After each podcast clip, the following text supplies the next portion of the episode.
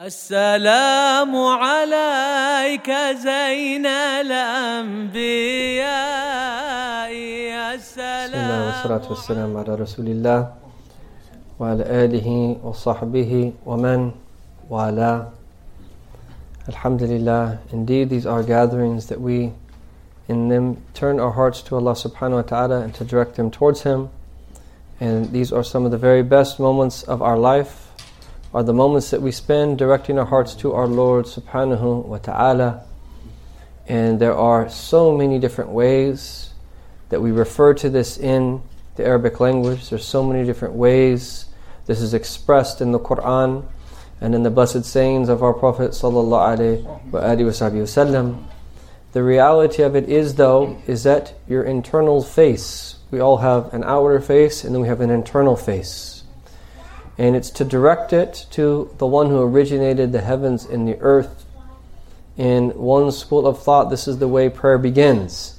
Immediately after the Allahu Akbar, and that a recognition is that He is greater than everything and He is the greatest subhanahu wa ta'ala. In some invocations, then it is said, وَجَّهْتُ وَجْهِيَ لِلَّذِي فَطَرَ السَّمَوَاتِ وَالْأَرْضِ I have directed my wajh, which is your face, to the one who has originated the heavens and the earth.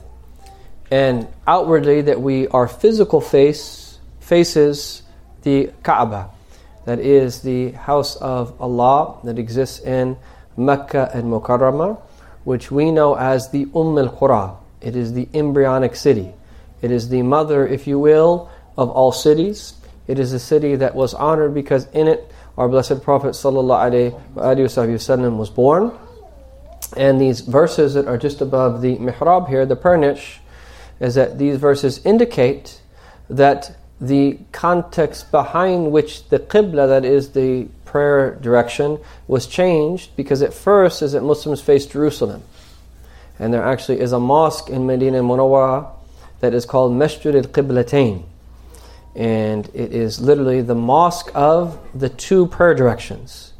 Because it was in this mosque that the prayer direction was changed. And the prophet ﷺ turned and went in front of the companions who were praying behind him in the middle of the prayer. And then that after that that it reached the other masajid and they talk about the first prayer that was prayed towards Mecca in the Mosque of the Prophet was this prayer, and then the next prayer that was prayed in Masjid al Quba was, I believe, the next morning, and so forth and so on. But these verses say that فَلَنَوَلِّيَنَّكَ قِبْلَةً تَرْضَاهَا Indeed, is that we will turn you towards a qibla, a prayer direction that you are content with. And this verse is important because it mentions the qibla which is the prayer direction, and thus it's in the prayer direction. But it also indicates something is that we want to be here present in this particular space, which is understanding the importance of orienting ourselves through the Qibla via our Prophet ﷺ, who taught us everything that we need to know inwardly and outwardly about the prayer and the importance of the prayer among the conditions which are to face the Blessed Qibla. And if you look at the wording of the Quran, it is amazing. فَلَنَوَلِّيَنَّكَ قِبْلَةً تَرْضَاهَا Allah Ta'ala could have just said, is that indeed that we are commanding you to face the Qibla here in this, in this, in this context, in Mecca. But Allah Ta'ala that phrased this verse in that particular way. A Qibla that you are content with. And the blessed wife of the Prophet who was just mentioned, Sayyida Aisha, is that she was amazed whenever she realized that the Prophet desired something, very quickly she realized that the Prophet received it. And it, this led her to say that this is amazing, O Messenger of Allah. Inna rabbaka la yusari'u fi. It is if your Lord is hastening to make you happy, to make you pleased. And it's not that the will of God follows the will of the Prophet. Hasha. The will of the Prophet, of course, only follows the will of God. But what it does mean is, is that this is a way of understanding that how beloved the Prophet was to our Lord subhanahu wa ta'ala. And that, alhamdulillah, that this is something that we need to remind ourselves of the importance of directing not only our physical face, though, towards the Kaaba, but also the word wajh in Arabic indicates your internal essence. And so when you direct your internal essence of who you are, we have a number of terms again that describe what that internal essence is, just as we have the terms that describe exactly how we do that. But the common thread in all of them is that it relates to the direction of who you are in reality internally. Were you to remove your eyes, you are still who you are. Is it were you to shave off your hair, you are who you are. If you love someone because of their hair and then they shave it off and you don't love them anymore, you've loved them for something worldly. If you cut someone's arms off, God forbid, and that all of a sudden you cease to love that person, there's something about that person that is limiting your love to them as something worldly. Who we truly are in reality is that if you strip all of these social distinctions from the color of our skin to that our place in society and everything else, and even physical traits that we have on our body, if you can still legitimately say that you love someone with all of that missing, then you can really say that you love them for the sake of Allah subhanahu wa ta'ala.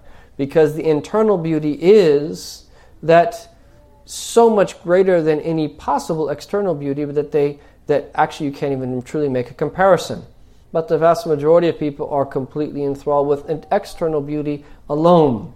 And yes, the Prophet was the most handsome and the most beautiful human being to walk on the face of this earth. We believe this. But if you compare that physical beauty to the internal beauty that our Prophet possessed, وسلم, is that it pales in comparison to it. And so directing our wajh, our essence towards Allah subhanahu wa ta'ala, one of the poems that we recited after the standing is a poem that we recite on a weekly basis, and the gathering takes place on Tuesday mornings. And it's a poem of Imam Abdullah bin Ali al Haddad. Actually, both of the poems that we recited, that, that's really what they're about. And if you listen to the lahan, that is the melody that they are recited in, this is what it really is about ultimately, is it's teaching us to direct our hearts towards Allah. And that's the whole purpose of that reciting it with a beautiful melody is that it assists you in that process of directing your heart towards Allah Jalla Jalaluh. And this is the elixir of all elixirs. Is that if you that point people towards their connection to Allah and directing their heart towards Allah, this is the very greatest gift that you can possibly give someone all tribulations, all problems, all things that we're facing, all difficulties, anything that we want to achieve, anything we want to be warded off from us, or anything that we want to obtain. The secret of all of that lies in turning to Allah subhanahu wa ta'ala. And so the refrain of what we recite is, Ya Allah, Ya Rabbah. Again, you're calling upon Allah. O Allah, O Lord. Ya muntahal amal. Allahu Akbar. Your amal are your hopes O end of my hopes, the utmost of what I am hoping for. Bil Mustafa wal Al, we ask you by the right of the chosen one, the Prophet Muhammad, and his family, Sakhir lana al asbab, that subjugate for us the means. What does that mean? Al asbab is the plural of the word sabab, and that relates to everything that we need to do outwardly to live in this world. Is that there's means. We have to have a livelihood. We have to have an income. We need food. We need shelter. We need clothing. That we have to exist among other people. Is that we have things that need to be taken care of. Everything that's needed for our life to run and for us to get through it, all of that is the asbab. And it's amazing here is that why is he mentioning that at the very end of the chorus after turning to Allah? Because one of the greatest ways, the greatest way people are veiled from Allah is the asbab. It's everything that happens here by way of the means, quote unquote, in this world. And so, if you're asking Allah Ta'ala for taskhir, sakhara yusakhiru, is to subjugate. It's to put something at your disposal. So instead of us following the means and running behind them and being enslaved by the world in all of its different manifestations, what we're asking Allah is, is that make at our disposal all of these means not in the sense that you completely leave them, is that but while you are among those means and in them in that sense, is that you're detached from them. They don't lead you to that get too stressed out. They don't lead you to that do something that you shouldn't be doing. They don't lead you to that cross over that the Rubicon into that area where it's getting very questionable. Al-asbab. And then it's repeated, Ya muntahal amal, O oh, utmost uh, of our hopes, wa maqsadat tulab, O you who are sought. You are the one sought for the ones who seeking. Abdak da'if al-hal your servant who has a weak state. Al khaif al murtab is that we're fearful because of our state and sometimes we're confused, Ya Rab. So this is the first step is to admit, is that we realize that we are weak, we fall short. We realize we're confused, we don't know what to do at times. And we, re- we oftentimes fear the unknown. And then it's further emphasized, ataka khalil bal, is that we have come to you empty at heart. We don't even know what to do. And jumlat al ahbab, and that we are among that those that are hoping to be beloved to you. Daqat bihil ahwal. Our circumstances have become very difficult for us. Daqat is to be narrow, that we feel like, in this metaphorical sense, like we're just being squeezed by the circumstances that we're in. Wakhanat al asbab is that the means that we are experiencing have, in a sense, deceived us and that has been treacherous towards us. We don't know what to do from this intense state of per- perplexity, that our life has been spent just going back and forth. We've wasted so much of our time serving that our physical form, but now my heart is turning back to you and remaining steadfast at your door. So direct my internal concern and desire from service of the physical body that to doing what I need to do outwardly from righteousness and avoiding all different types of sin. Make this easy for me, O you who are the one I am desiring, O you who are constant in your grace, O benevolent, O that ever merciful. It's an amazing poem that indicates to us exactly how it is that we do this. And this is something that the true people of Allah subhanahu wa ta'ala are excellent at. They know exactly what to say and how to direct their hearts towards Allah subhanahu wa ta'ala. Looking at some of the next etiquettes of futuwa, of spiritual chivalry. Some of them appear to be a little bit mundane, but in reality, if you think about the details of them, they're extremely beautiful. Imam al-Sulami, radiallahu anhu, that he says, وَمِنَ الْفُتُوَّةِ إِسْتِعْمَالُ الْأَدَبِ وَقْتَ الْأَكَلِ It is from futuwa, in other words, it is from spiritual chivalry to what? To be careful of your manners while you are eating, when you are eating. And he quotes a narration that indicates an example of these manners. لا يتبعن أحدكم بصره لقمة أخيه. Don't let any one of you let his eyes look at the bite that his brother is about to take. Look at this beautiful etiquette. Now, given people in the pre modern world tended to eat together, they didn't always have their own plates and so forth and so on, is that many people still do in the traditional world. When you put out a large plate, there could be five to seven to eight people that all eating from one plate. But even if people have their own that plates, sometimes that we see someone before us in the line choose that juicy piece of meat it's the part of the animal that we like to eat, and then we didn't get that. He's saying this is from futuwa. It is part of being spiritually chivalrous, is that you're above that. You're not noticing what someone else is eating. You're not wishing that you had, right, the shoulder or whatever it is that you like. You're not wishing that you had the dark meat when that you're stuck with the white meat or whatever else. Is that you're far above this. You don't even notice these things and he mentioned this etiquette in particular, but then that broadly speaking as well, it is very important to have manners in eating.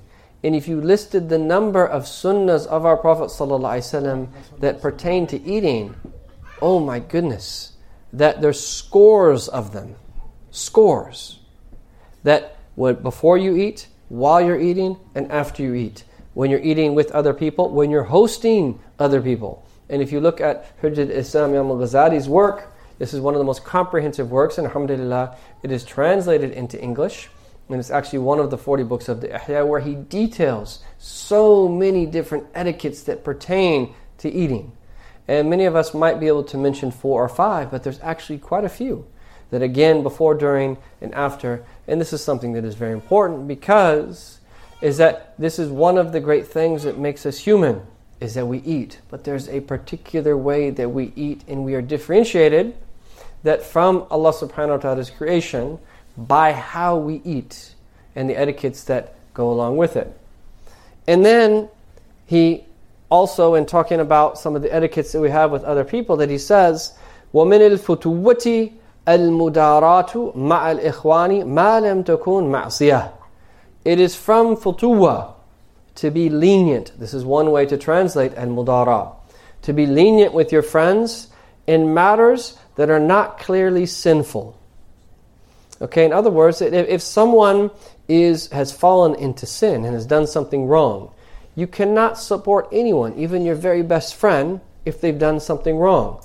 That's tribalism. We are taught to love solely for the sake of Allah. It doesn't mean that you necessarily abandon that person, but you cannot support anyone if something that they're doing is wrong. And you have to draw the line at that particular point.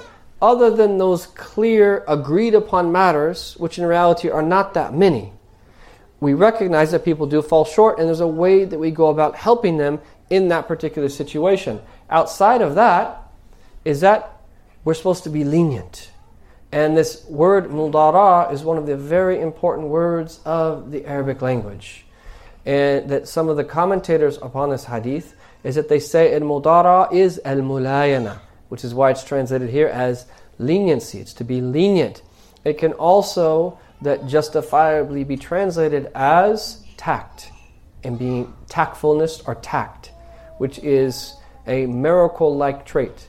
Because when you deal with people with tact, you would be so surprised how you could diffuse so many different situations by an expression, by smiling, by just not responding in the way that they're trying to make you respond. And an example of this, I remember one of my mother, my mother, may Allah preserve her, is that she used to always say that when people are rude to you, like clerks, and when you're out in public and employees, workers, and she said, kill them with kindness. And I don't ever really ever remember when you put that into practice, it actually not working. Is that there's a lot of grumpy people out there that are grumpy for sometimes justifiable reasons.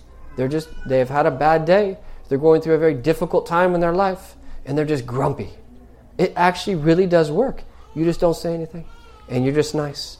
They're used to people getting rude right back and getting smart right back and complaining about their customer service and so forth and so on.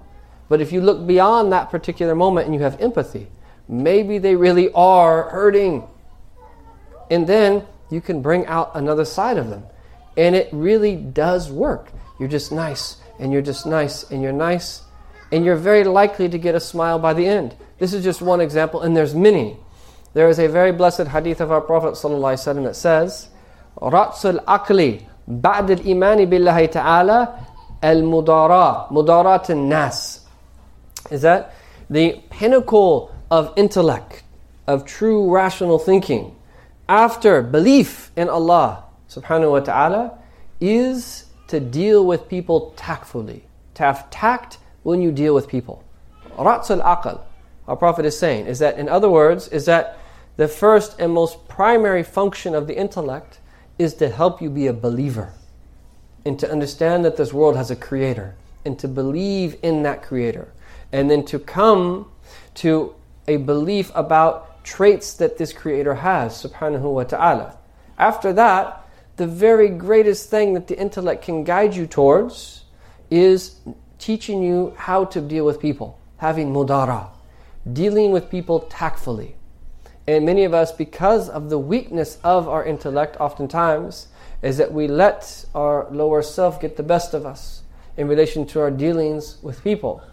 And so, again, there are a number of manifestations of this. But Imam al Munawi mentions some very beautiful examples in closing, is that he says here, is that dealing with people tactfully and that dealing with people leniency with leniency, and again, those are translations, the word is actually mudara. And it actually encompasses more than what we normally think of when we think of tact or leniency. Because he mentions the following. It even includes that not finding fault in any food, it includes that not scolding someone who's doing something for you. which includes like a child or someone that you asked to do something that didn't do it. That it includes that not having unrealistic expectations for people's nature to change. That is amazing. Not having unrealistic expectations for people's nature to change. إلا مقتضاه التعليم unless what could that normally that be learned through a process of that teaching and instruction. And so there definitely are things that people can can can learn. There's ways that they can change, but you can't expect them to change overnight. And this is why that there is a proverb that states, "Ittasa'ad daru man yudari, wa daru man yumari," is that the dar, which is at your home, the place you're living, your abode, your stomping grounds, if you will, is that it will feel vast if that you are a person who knows how to deal with people tactfully, gently, and with leniency. But if you don't have the ability to deal with people tactfully, and you always find yourself finding fault with people and arguing with them, and all these types of things, is that you could live in a very that vast area, but it feels like very constricted on you. Wadaqat. It will feel constricted, the place you're living, if you find yourself always in a state of argumentation. These are that beautiful traits. And again, chivalry is not something that is easy. It is something that is that we have to roll up our sleeves and strive towards. And it is, in a sense, a type of code. It is that a set of principles. It is a way of being. It is something that the prophets who came before us that exemplified in all of all aspects of their interactions at every level, all of their dealings, that inwardly and outwardly with people and between them and their Lord subhanahu wa ta'ala. this is why we want to remind ourselves of this week week on a week by week basis so that we can learn the details of this great way of being and bring it into our own lives. May Allah subhanahu wa ta'ala give us tawfiq, bless us in all of our different affairs. May Allah ta'ala make every difficult circumstance for us easy. And may Allah Ta'ala bless our spiritual aspiration to be uh, the desire to draw near to Him. May all of our affairs be taken care of that inwardly and outwardly. And we ask Allah subhanahu wa ta'ala that our dear brother Tariq Bhai, may Allah ta'ala bless him